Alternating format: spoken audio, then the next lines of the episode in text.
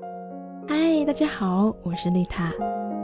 最好的爱是陪伴，不要错过孩子的每一次成长，让父母更懂孩子，也让孩子更懂父母。欢迎收听，这里是成长守护频道，致力于培养孩子健康游戏习惯，守护孩子健康成长。Hello，大家好。在陪孩子写作业的日常中，经常会出现催孩子速度快一点，但是越催他快一点，他越快不起来的情况。就连在孩子旁边盯着他，效率也很低。到底怎么回事儿？那今天丽塔就和大家分享一下陪孩子写作业的两个常见问题以及分析。第一个，为什么你越让孩子快，他越快不起来？首先，我们要知道。在孩子和家长的眼中，快与慢的标准是不同的，孩子很难去理解你说的快和慢究竟是什么意思。因此，这个时候孩子的大脑收到的指令也是模糊不清的，大脑他不知道什么时候应该做什么，自然就快不起来。所以，在这个时候，你可以跟孩子这样说：“儿子，你昨天做语文作业用了四十分钟，今天挑战一下。”三十分钟完成怎么样？这样孩子在大脑中就有了一个清晰的具体的目标，他就会去思考如何去实现这个目标。总而言之，你说快点是没有用的，你要把期望孩子接下来要做的行为和目标说清楚。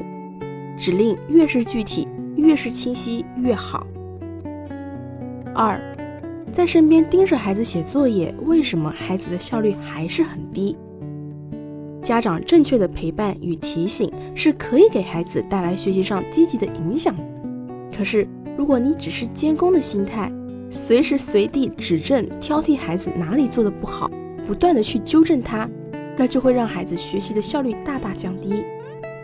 你可以思考这样一个问题：你觉得一个人给予你多少肯定，你才愿意接受他对你的一次否定呢？你可能会觉得。不管你给我多少次肯定，我都不喜欢被否定。